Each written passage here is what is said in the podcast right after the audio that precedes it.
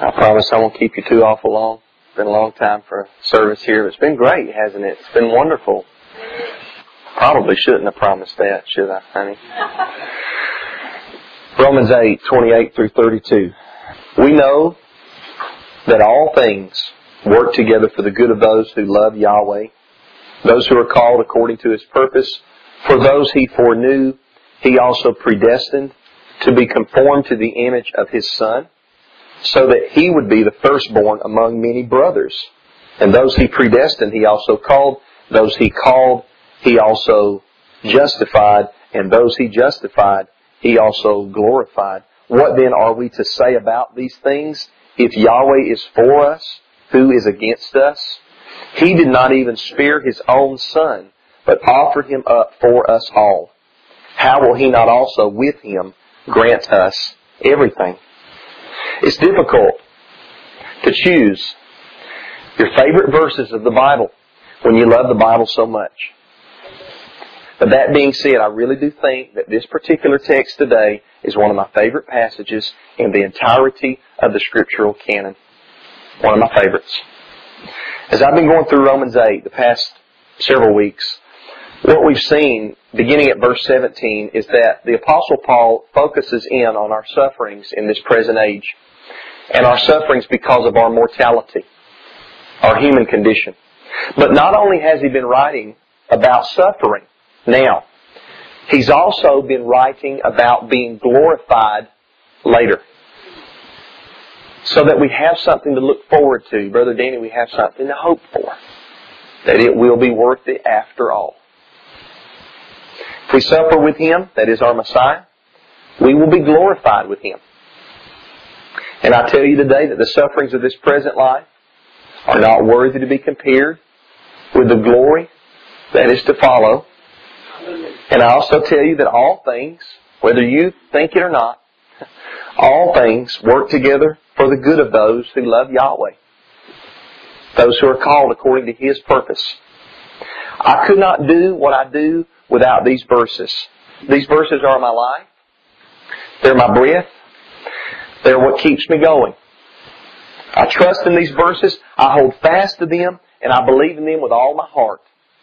Because I know that this momentary light affliction is producing for us an absolutely incomparable eternal weight of glory.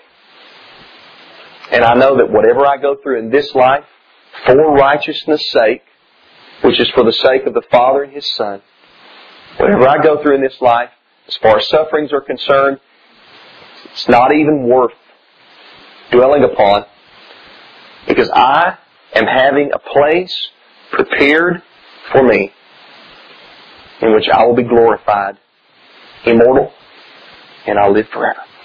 Hallelujah. So I'm so thankful for that. Hallelujah. And so what we do is we come to Romans 8:29. And we come today to the reason that we can have confidence in our salvation. We come to the reason we can be assured that we are in Him. Once again, Romans 8, 28 through 29, we know that all things work together for the good of those who love Yahweh, those who are called according to His purpose, for those He foreknew, He also predestined to be conformed to the image of His Son, so that He would be the firstborn among many brothers. I believe we have to read Romans 8, 28 to fully comprehend Romans 8, 29.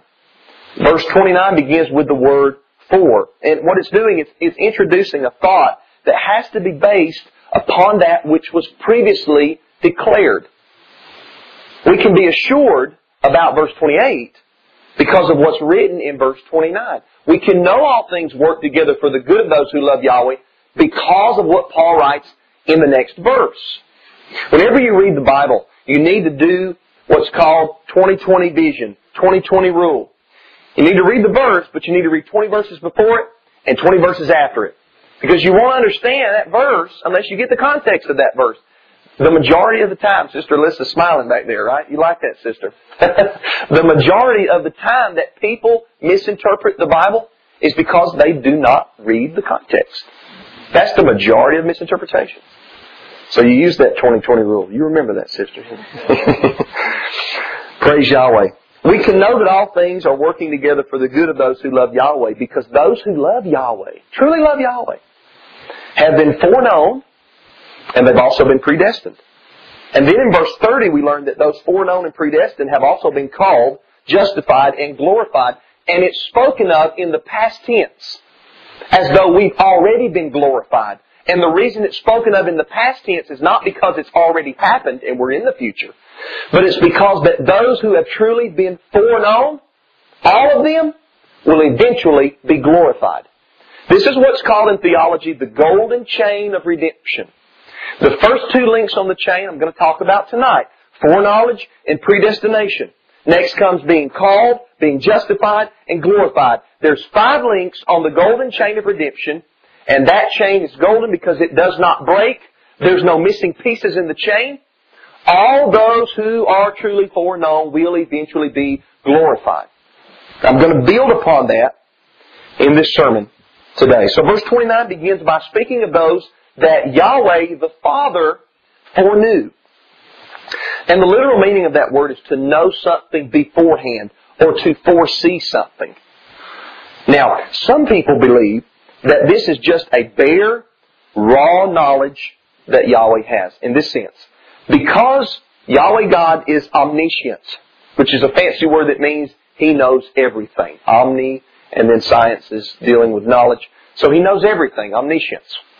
They think that because Yahweh is omniscient, He can see ahead of time, He can look down through the hallway or through the corridor of time, and He can see ahead of time who is going to choose Him.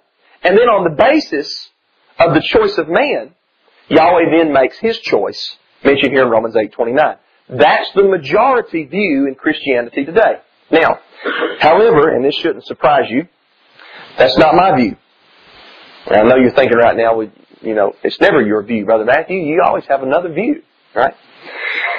But a lot of times I have another view because we read the Bible, right? We don't just carry it around under our arm. We actually study the Bible, which is what we're supposed to do. And I'm not alone in my view, but those that take my position that I'm about to explain are very, very few in number compared to those who take the bare foreknowledge view.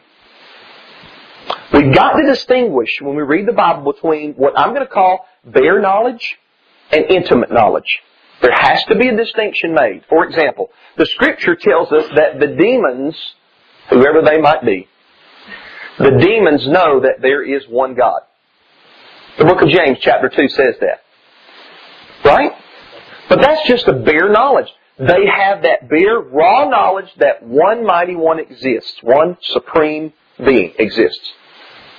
But yet they do not have a living faith. They do not have a heart change. They do not have a renewed mind. And how do we know this? It's because they do not obey Yahweh. They have a raw faith, head knowledge that there exists one God, but they have no works or fruit to back up that faith. Do you see that? The demons have that bare knowledge, okay? Scripture also tells us in Romans 1, 18 through 20, it tells us that unregenerate people, people that are not even born from above, they know that God exists because of the natural creation. Listen to this. It says this. For God's wrath is revealed from heaven against all godlessness and unrighteousness of people who by their unrighteousness suppress the truth. The unregenerate man, the unsaved people, they hold down the truth. They know, they have that raw knowledge that God exists because when they look at the creation, whether they want to admit it to you or not, they know deep down inside there is a creator. That's why I don't believe in atheists. I know people say, well, I'm one. You don't believe in them, I'm one. To me, that doesn't matter because my standard is the Bible. And the Bible says in Romans 1, 18 through 20 that because of the creation, because of the things that exist, even the people that think or tell you that they don't believe there is a creator, they do have a raw knowledge of a creator.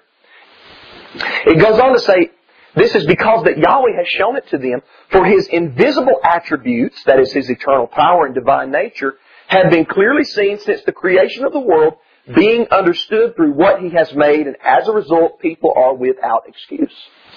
So the point here is in that one sense, everyone has a bare knowledge of the existence of God, whether they admit to it or not. This does not mean though, this does not mean though, that they have an intimate, salvific knowledge of God for Paul also writes in 1 Corinthians 1.21, the same author, he states that the unregenerate man does not know Yahweh. Now the anti-Paul people want to say, well see, you see how Paul contradicts himself. One place he says the unregenerate person does know God. The next place he says they don't know God. So let's throw him out. No, that's surface reading. That's surface reading. I can throw out Moses if we read like that. I can show you where Moses is like he contradicts himself.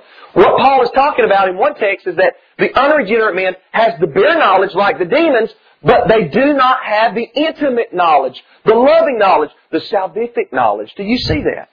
Hallelujah. Now, here's an example of a more intimate knowledge that a lot of you will know about. It's in Luke 134, where Miriam is told by Gabriel, the angel, that she will have a child. And that he will be called the Son of the Highest. And then she replies to Gabriel after Gabriel tells her this, and she says, How is this possible seeing I have not known a man?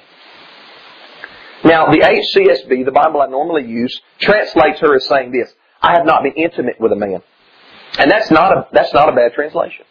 That's a meaning for meaning translation. It's not incorrect. But literally though, the Greek word is gnosko. And it means to know or to have knowledge. That's what it literally means.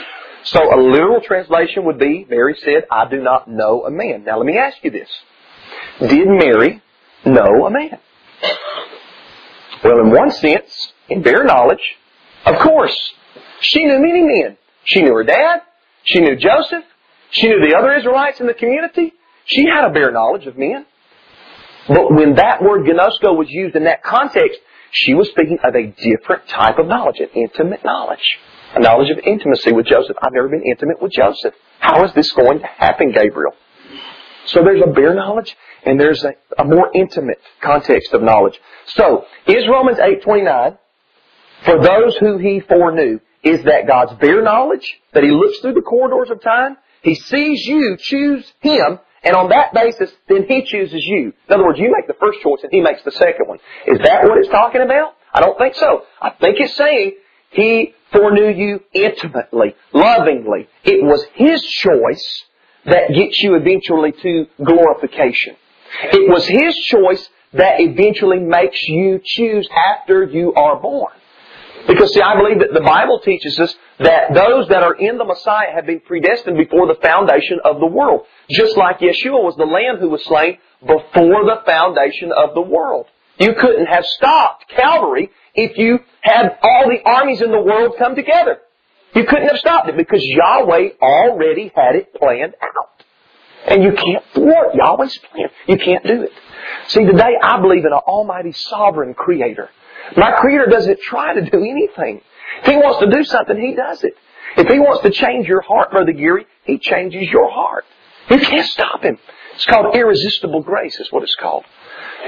So, if you've been following in Romans 8, I think you will agree that we're speaking about beloved individuals that Yahweh intimately foreknows for salvation. Not just bare, not just raw. He knows them intimately. It's loving.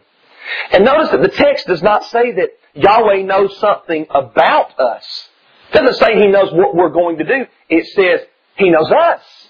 There's a difference. You say it's slight, but it's there. It's there. He didn't know something about you. He didn't know Danny was going to believe and said, okay, I'm going to choose Danny because I know he's going to believe because I saw it happen in the future. No. It says he knew Danny, not about Danny. And the reason that Danny believes is because Yahweh foreknew Danny. That's why he believes. Okay? It's the first link on the chain. Paul has just got through doing his best to encourage individual people in their sufferings in this life. And so he continues to do so here by writing to them, this is how they can know that Yahweh is working everything out according to the good in their life. It begins with the intimate foreknowledge of Almighty Yahweh. He loves them beforehand and He chooses them beforehand. Think about it like this. Think about it like this. In the bare raw knowledge sense, Yahweh foreknows everybody, doesn't He? If He's omniscient, He foreknows everybody. But these individuals here in Romans 8:29, of which you are one of, if you're born of the Spirit, you're one of these individuals today. He foreknew you, so that has to mean, because He knows everybody in a raw knowledge sense, that has to mean He knows certain, a specific number of individual people in a loving relationship way. It has to mean that. So, we've covered the first four words of Romans 8.29. It's taken about 20 minutes to do that, so let's move on, okay? We'll get to the rest of it here. So we read again, for those he foreknew, he also predestined. Now, a lot of people do not like this word. They don't like this word. Had somebody tell me this past week, that's a mistranslation. It should be predetermined. And I'm sitting there and I'm thinking, Father, give me patience because I need it right now. Because, you know, I don't want to just blow up on this person. Because predetermined means the same thing as predestined. Doesn't mean anything different. Predetermined, predestination. You don't want to, like somebody said, I want to grab them and just shake them and say, can't you see this? So predetermination, that's fine.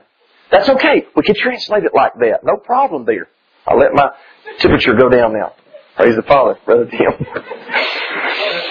so a lot of people don't like the word predestination, and a lot of people see that the God of Scripture does something called predestined people, and they then say some things like this. Well, I can't believe in a God who is like that. Well, here's the dilemma. If you believe in the Bible, then you have to have a doctrine of predestination. Whatever it, you have to have a doctrine of predestination if you believe the Bible, because the Bible speaks of predestination.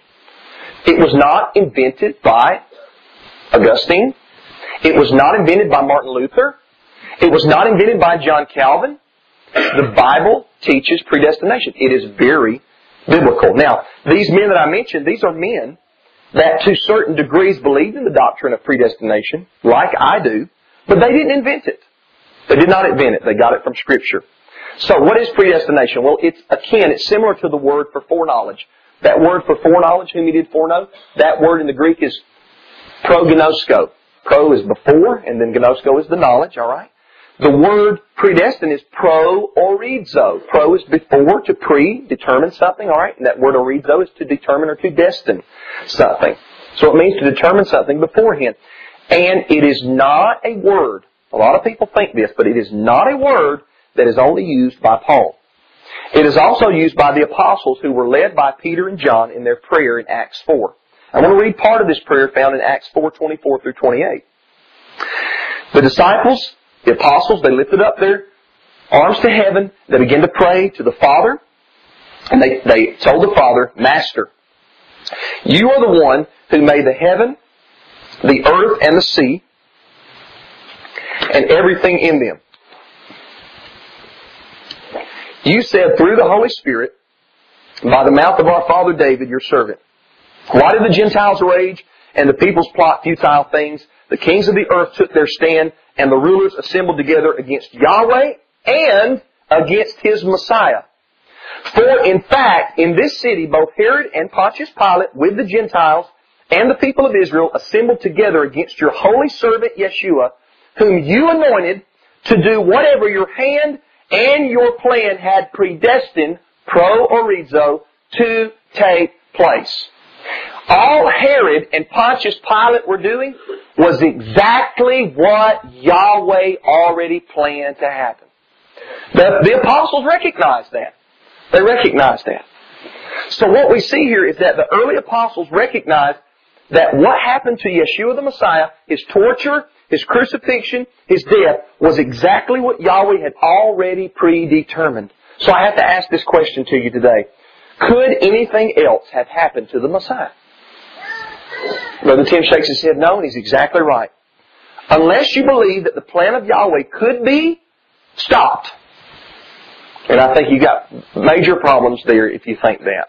Okay, we could go through the Psalms, maybe some passages in the prophecy of Isaiah. But Yahweh's plan cannot be stopped. You can't stop Yahweh. Okay? And unless you believe that you can, the answer has to be no. Only that which was predetermined by Yahweh could take place and nothing else. Now I told you this is part of the scriptures that many people have issues with because it's difficult. They say, you mean we have a creator that predetermines things? Yes. It's because he's the creator. And we're not. He's the potter. We're the clay. When is the last time you saw a potter? You can watch a lot of great videos on YouTube where these, these potters, they'll make these beautiful vases. And when is the last time that you saw that clay open up a mouth and tell the potter to make them like this. Now I know that is very humbling and humiliating because our humanity wants to have something to do with our salvation. We want to be able to say, I did this. Instead of humble ourselves and say, I didn't do anything. Yahweh did this to me. But that's the attitude we're supposed to have if you believe in the doctrine of predestination. So we go back to Romans 8:29, and what we see here is the second link on the golden chain of redemption. The first link was Yahweh's intimate foreknowledge, and the second link is Yahweh's predestination. All those that Yahweh foreknew, that's loving knowledge, He also predestined. He predetermined them. In other words, it was not their choice that made Yahweh choose. That would not be Yahweh predetermining, that would be man determining. You see that? Then it wouldn't be predetermination. It's rather Yahweh's choice that makes a person choose. People do choose to follow Yahweh. People choose to follow Yahweh, but the question is, why do they do that? We make choices based upon something that's internal. And you make a choice to serve Yahweh, but there's a reason behind that choice. And that reason is Yahweh. And Paul didn't make this up. Ezekiel is my, Ezekiel 36 is my favorite chapter in the whole scripture. And it says, I will about 16 times, and it's Yahweh speaking. He says, I will put a new heart in you, and I will give you a new spirit, and I will cause you to keep my commandments, and you will be made clean. And when Yahweh says you will be made clean, that means you won't be dirty anymore. Spiritually. He will do exactly what He sets out to do. Our Savior doesn't try to save and fail. He doesn't try to save and said, I can't save Brother Gary because he won't let me do it. If he wants to save him, he saves him and he does it like this. He changes his heart. He does spiritual heart surgery on Brother Gary, spiritual brain surgery on Brother Gary, and then because he has a new heart and a new brain, he then wants to make the proper choices. So the choices are being made from the human perspective, but they're being made based upon something that's a lot greater than us. There's two perspectives going on here. It's like a tapestry. We look at a tapestry down from this perspective that's being built in heaven, and we see this is a mess. This is crazy. This doesn't look beautiful at all. But from Yahweh's perspective up there, it's gorgeous. It's beautiful. And we may not see the fullness of it until we make it to the kingdom of Yahweh. But that's something we got to look forward to there. Hallelujah. Hey, He doesn't give it all to us in this life. He gives us something to look forward to. So, People choose to follow Yahweh, but in the large scope, it is only because Yahweh chose them first. It's kind of like the verse that you hear quoted in 1 John 4:19. We love Him because He first loved us. That's just not a song. That's just not fancy preacher words. That's in the Bible. That's a beautiful passage. So if you ask me, Matthew, why do you love Yahweh? I don't say, well, it's because me and this other guy, we were sitting in a service, we heard a, great message, and I was just a little bit more smart than he was. So I was able to respond to that. No, you would have something to boast about then, wouldn't you? You could say, I'm going to make it to the kingdom because I was smarter than the guy sitting more beside me. He was dumber than I was. Therefore, you're boasting. You have something to boast about in your salvation. But if you ask me, Matthew, why do you love Yahweh? I say, it's because He loved me first. It's because He chose me. That's why I love Him. Then, guess what? I don't get any of the glory. Salvation truly is by grace. And guess what else? You can also then believe in the doctrine of obedience to the Torah because obedience to the Torah is not what foreknows you. It's not what predestines you. It's not what calls you. It's the fruit of all that. It's born out of all that. And you can recognize when you obey the Torah, you tell people, I do this not to be saved, but I do it because Yahweh has saved me. He has brought me from darkness into this marvelous light. He's changed my heart. He's changed my mind. He's done a surgery on me. Praise Yahweh. Is it alright if we get a little excited in here? Is that okay?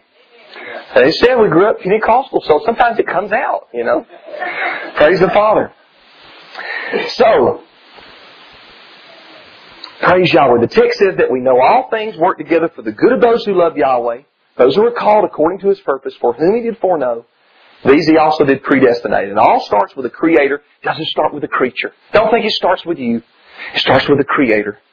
The Creator and His free will. He has free, autonomous free will to do what He wants to do.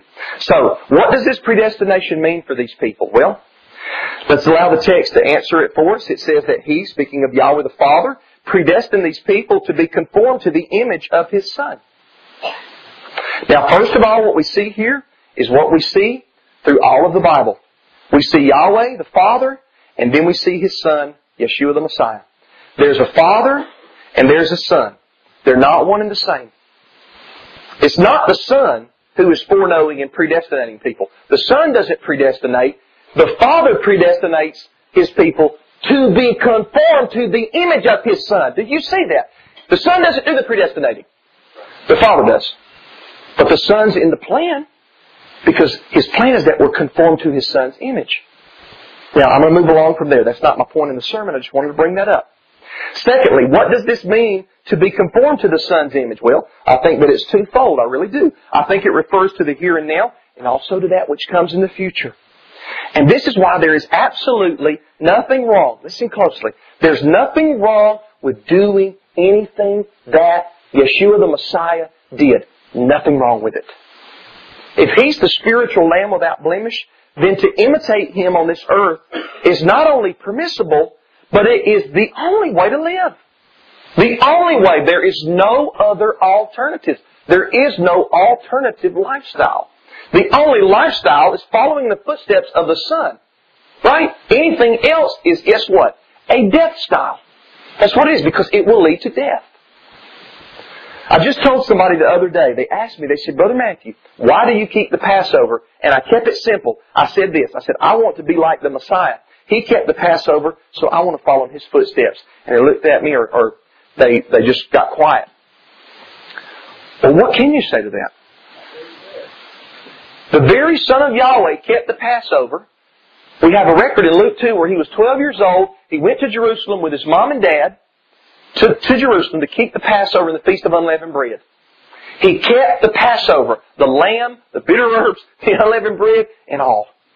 How can Matthew be wrong for keeping the Passover and Yeshua be okay? That doesn't make any sense. That's two different standards. I want to be like the Son. It's because Yahweh's conforming me to the image of His Son. He's conforming me. I'm not there yet. I won't be there yet till I'm glorified. But He's conforming me. Praise Yahweh. So here's the beauty of it. Yahweh saves people from their sins. He doesn't save them in their sins. He saves them from their sins. There is a false doctrine in the world today of once saved, always saved that I do not believe. It's as though Yahweh saves people, preachers say, but then they just continue to live any way that they want to by the flesh rather than by the Spirit. And they still think that they're saved because it's just all by grace. I'm just saved by grace and not by works.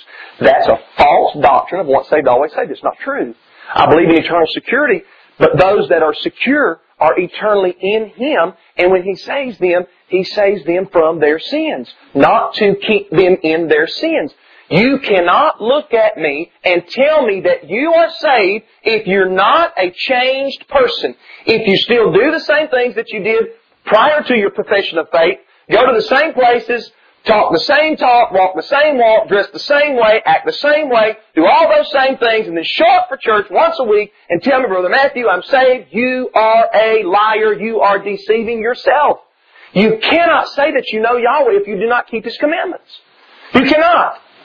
And a lot of people, most people in the world today that think that they're saved are not saved. They're not. They're not saved. And I gotta watch myself because I'm not trying to be harsh here. Just trying to get a point across. They're not saved. They're not.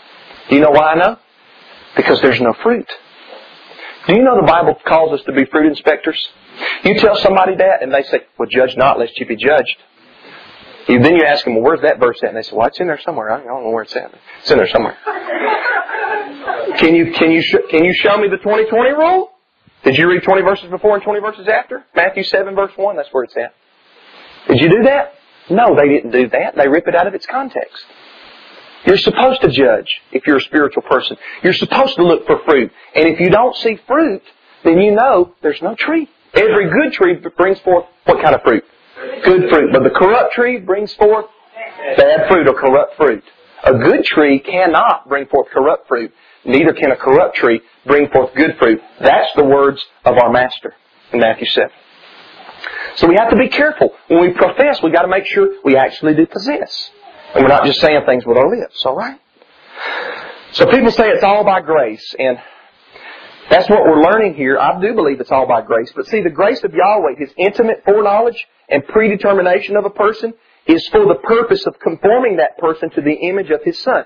That's why if He has truly saved the person by His own sovereign free will, they will, over the period of their life, become more and more and more and more like the Messiah. Their life, you'll see, it won't be overnight. And don't think that somebody has to change overnight. Don't ever put that pressure on somebody. You didn't change overnight. Nobody in here changed overnight. It was gradual. Yahweh showed you a little bit at a time. A little bit at a time. You know a lot more when you're 15 years old spiritually than you do when you're a one year old spiritually. That's because Yahweh's a loving Father. He doesn't put more on you than you can handle. He gives you a little bit at a time. So don't think that somebody else that's just being regenerated has to change overnight either. You give them grace, you help them, you teach them the right way, and if they're truly saved, they'll grow. They'll become more and more like the Son. They'll become more and more like the Son. So let me get a little bit plain here, a little bit practical. Here's what the here and now means. He's conforming us. He's predestining us to be like His Son. That's what this means. Where you might have once been a bitter, hateful person, you've now been changed into a loving, caring person. Where you once only looked out for yourself, you've now been changed into someone who looks out for other people. Where you once wanted to be served, you've been changed to where you want to do the serving. Where you once put everything earthly first, you've been changed now to put Yahweh first. Where you once were a thief, you've now been changed into a giver. Where you once were full of adultery and fornication, you've now been changed into desiring purity and chastity. Where you once could care less about the Sabbath, you've now been changed into wanting to honor Yahweh's set apart day. Where you once didn't know anything about the appointments, you've been changed now to looking forward to the appointments. Where you once thought days like Christmas and Easter and a host of other ones were holy, now that you've been changed, you see that you can't mix good with evil. Where you once ate anything that didn't eat you first, you've now been changed into desiring to only eat from Yahweh's menu. Where you once were embarrassed to be different from the world, You've now been changed to desire to dress modestly, or to do things like wear tassels, or do anything outwardly that Yahweh commands. Where you once had a heart and a mind that was set on filth, you've been changed. Brothers and sisters, you've been changed. You've been changed. You say, I've been changed. I've been changed. I've been changed. That's what this is talking about. You've been changed. You didn't do it. He did it for you. You've been changed. That's why you want Him. That's why you're here today. That's why you can't pass over yesterday. It's because you've been changed. You've been changed. See, this is what we've been predestined to. We've been predestined to be conformed to the image of His dear Son, who was perfect, never sinned. But that's not where it ends. That's only one aspect of being conformed to the image of His Son. The other one involves the future. That involves a resurrection body. And that fits hand in glove with what Paul has written in Romans 8 up to this point. See, conform to the image of His Son doesn't just mean living like the Son in this life. It means one day you'll be resurrected to eternal life like the Son. See, He was the first one to ever get it. That's why He's called the first fruits of those that have fallen asleep. See? He's the first one to get it. But he's the firstborn of many brethren, right? So you will receive at the resurrection immortality, just like the Son received about 2,000 years ago on the 16th day of Aviv, the day that's coming up and is approaching. He was the first fruit offering. And hopefully you remember those that were here what I said a few weeks back. Where there's a first fruit, there's also a full harvest. You never cut a first fruit and then don't make a harvest. And if he's the first fruit of those that sleep, that means there are other ones that have fallen asleep that will be conformed fully to the image of his son on that day. On that day at the resurrection. He's the firstborn of many brethren, and that's what Romans 8, 29 says. Let's, let's read it again. For those he foreknew, he also predestined to be conformed to the image of his son. so that he, speaking of the Son, would be the firstborn among many brothers. And you know what? You could put sisters in there too. It's okay. That's what it's talking about. It's people there. It's people. So sisters, don't feel left out just because it says brothers. You will be changed too. And you will be conformed to the image of His Son too, see. And then when people say, well, why do you do this and why do you do that? And why do you go to church on this day? You say, well, Yahweh loved me first and He's conforming me to the image of His Son. That's why I do it. I want to be like the Son. I want to be like the Son. The firstborn holds a special position. That's because he's the special son. He's the unique son. He's the only begotten son. He's the firstborn son. And he's the special person.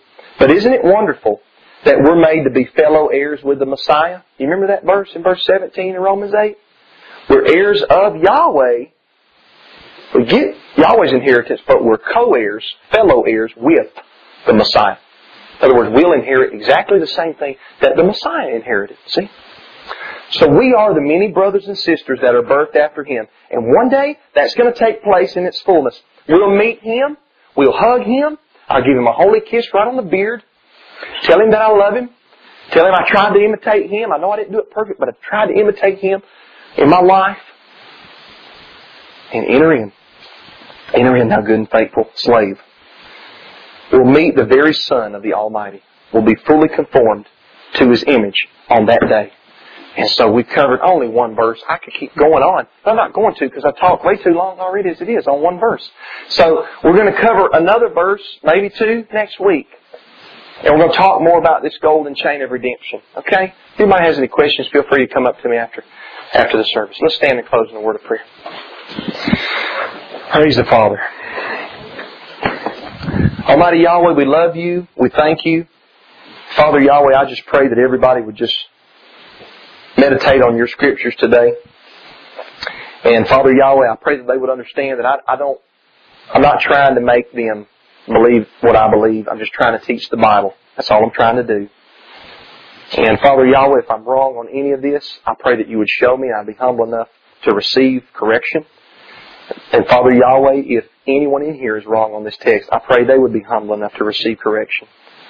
Father, that's all we want. I heard it said earlier, all we, all we should desire is the truth, not a systematic theology or anything uh, a denomination wants to give us, but we just want to know the truth. And Father, I just pray every time we open up our Bible that we would just say, say a little prayer. Father, show me your truth. Help me be humble enough to accept your truth. I love it. I want to live it. Thank you, Father, for foreknowing us intimately. Thank you for predestinating us, predetermining our lives to be conformed to the image of your Son. So that you just don't have one son, but he's the firstborn of many brothers and sisters.